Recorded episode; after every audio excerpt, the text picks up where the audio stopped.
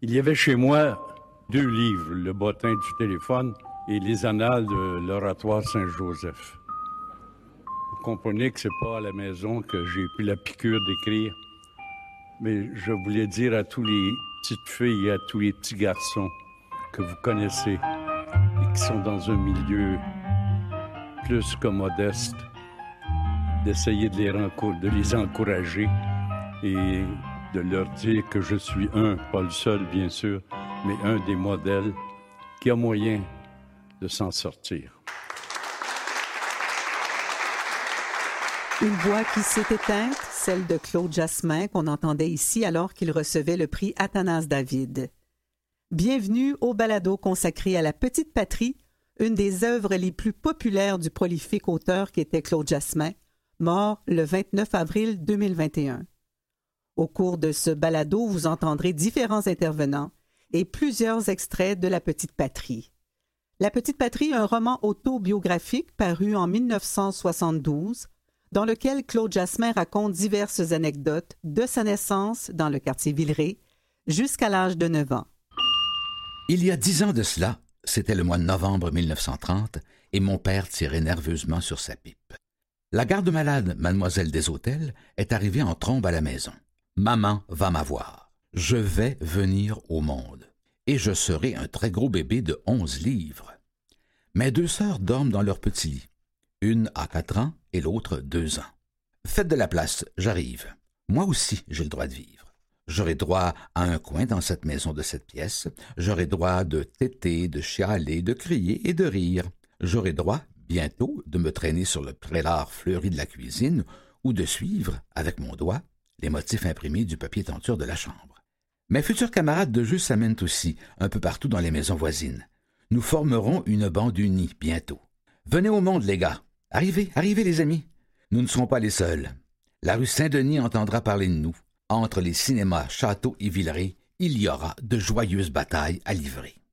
En exergue de la petite patrie, Jasmin cite Antoine de Saint-Exupéry. On est de son enfance comme on est d'un pays. Ce passage témoigne de cette période marquante de la vie du héros.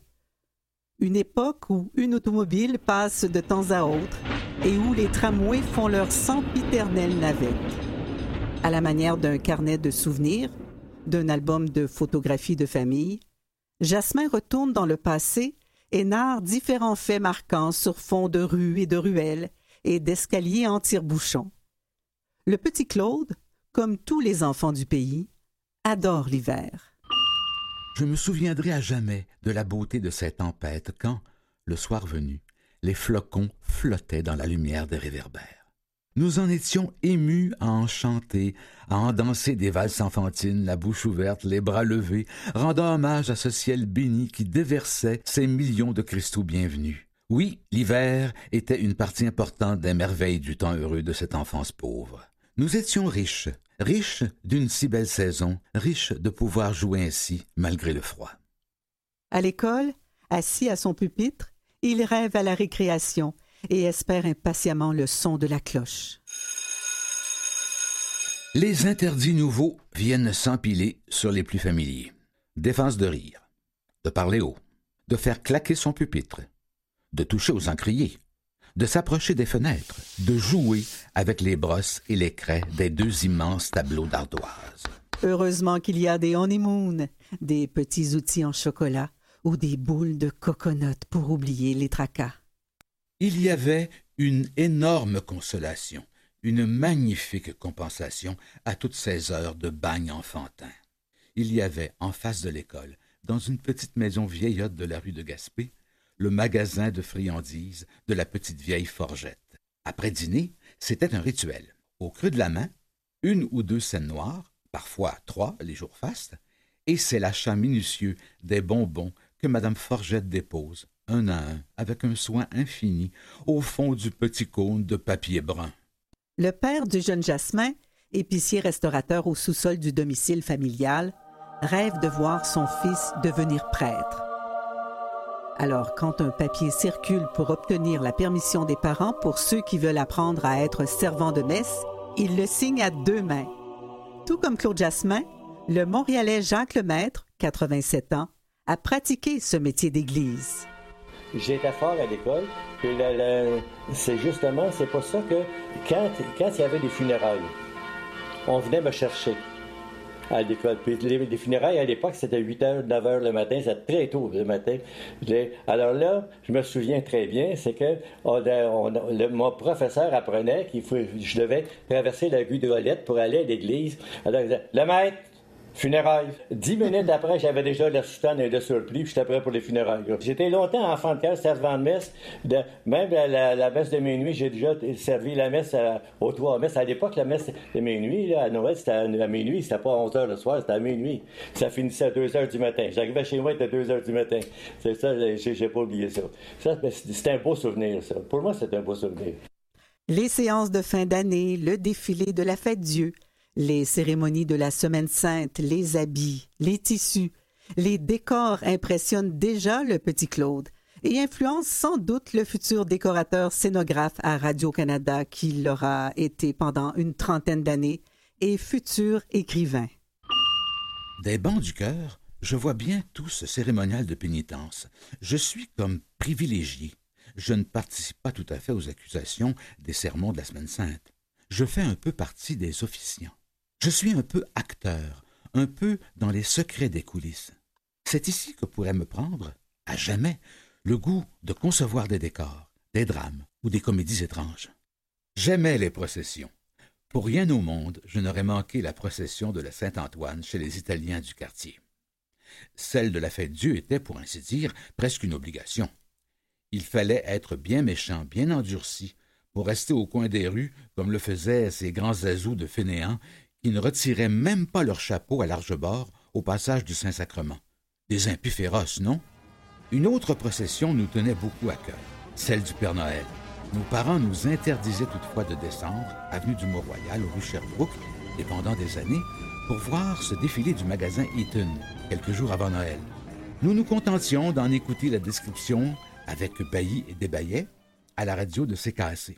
Chère radio de notre enfance, et son théâtre Ford avec M. Langlais, son Enchantant dans le Vivoire au talent de demain avec Bernard Goulet et Michel Normandin, ses mémoires du docteur Morange ou du docteur Lambert, fertiles en frissons d'horreur, son désopilant Nazaire et Barnabé, ses fridolinades, et quoi encore?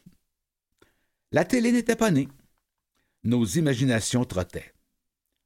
Reda Kerr, Tino Rossi, Lucienne Boyer, étaient les vedettes du temps. Maman fredonnait parfois un air à la mode.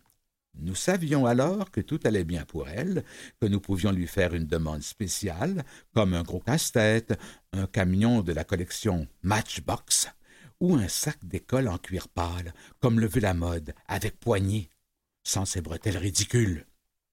La télé n'était pas née, mais le cinéma, oui. Jacques Lemaître se souvient. Moi, je demeurais euh, un peu au sud de Crémazie. Donc, il y avait le cinéma Crémazie. Mais, OK, on avait commencé à le construire, mais on a arrêté complètement pour une seule raison. Le curé de la paroisse Saint-Alphonse-Gouville a dit, le curé, il n'est pas question de construire un cinéma dans ma paroisse. Parce que le cinéma, c'est un endroit de perdition. Fait que là, il a fallu attendre que le curé s'en aille pour construire le cinéma Crémazie. Après ça, il y a eu le, Villeray, ça c'est dans le bout de Jarry, à ce point-là. toujours, on est toujours sur la rue Saint-Denis. Puis il y avait le, au coin de Bélanger, il y avait les deux cinémas, là, euh, et Château, qui aujourd'hui, sont des résidences ou je sais pas trop.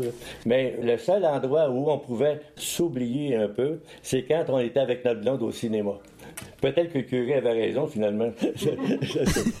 si les cinémas étaient populaires, les marchands ambulants l'étaient tout autant. Les marchands sillonnent les rues, les ruelles pour vendre leurs produits. Le laitier, le boulanger, les guiseurs de couteaux, le vendeur de glace, le marchand de frites, le guinéou regratier, le vendeur de fruits, de légumes, tous ces petits métiers aujourd'hui disparus. L'automne nous les amenait nombreux, ces cultivateurs maraîchers des alentours de la métropole.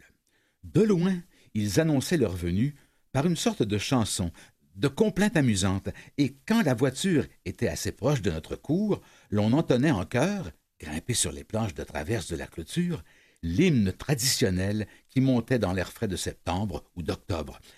On a des tomates, de la rhubarbe, des oignons, des radis, du céleri, du beau blé d'Inde, en étirant sur la finale du beau blé d'Inde, car c'était là le plus abondant produit à écouler.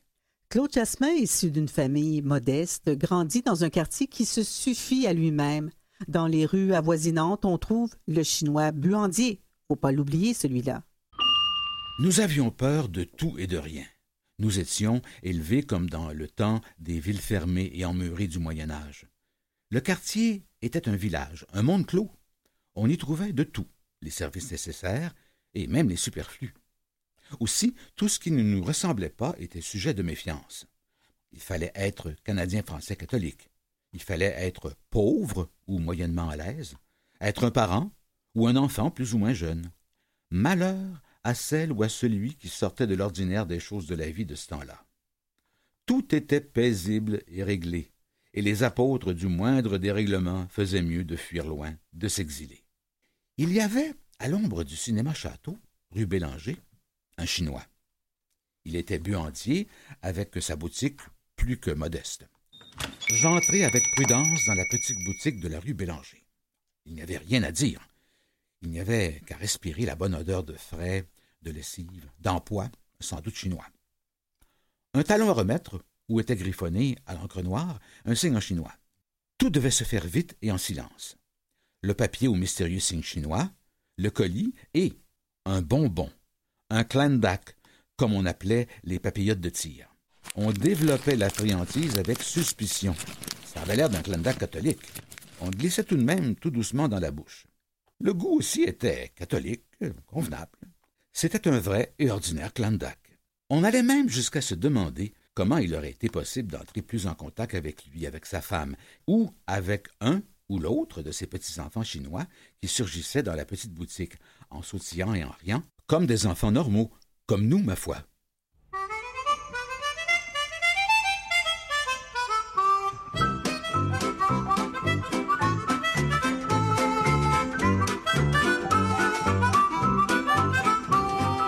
Que le roman autobiographique La Petite Patrie raconte la vie du héros de 0 à 9 ans, le téléroman, lui, se consacre à l'adolescence de Claude, qui devient un personnage prénommé Clément.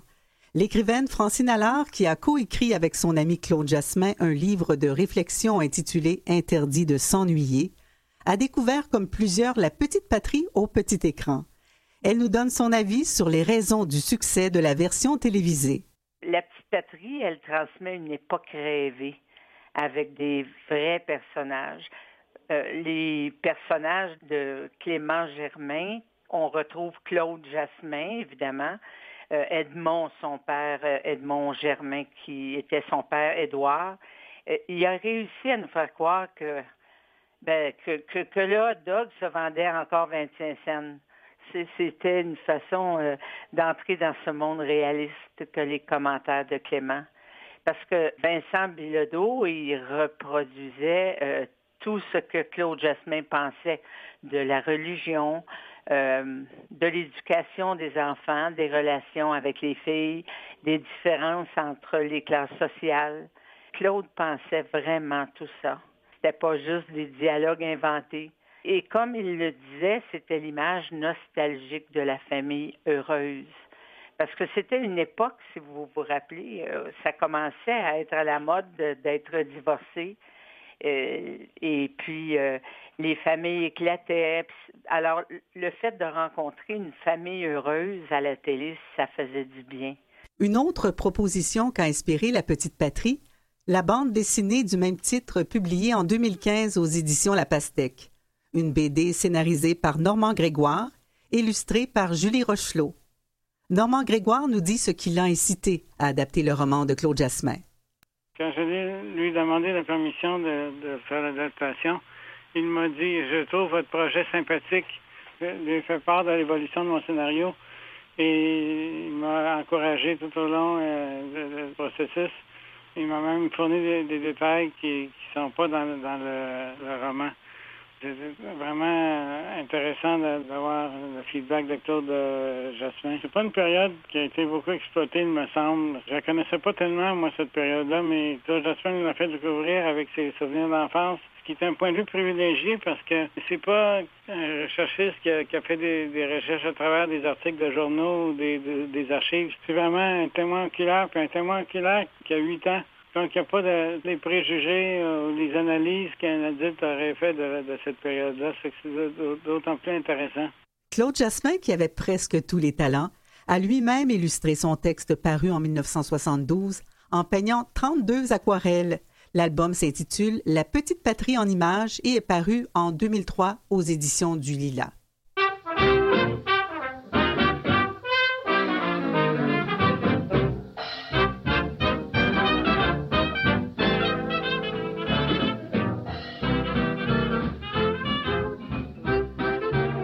C'est le journaliste critique Jean-Étienne Blais dans Le Devoir qui a inspiré le titre du récit autobiographique de Claude Jasmin.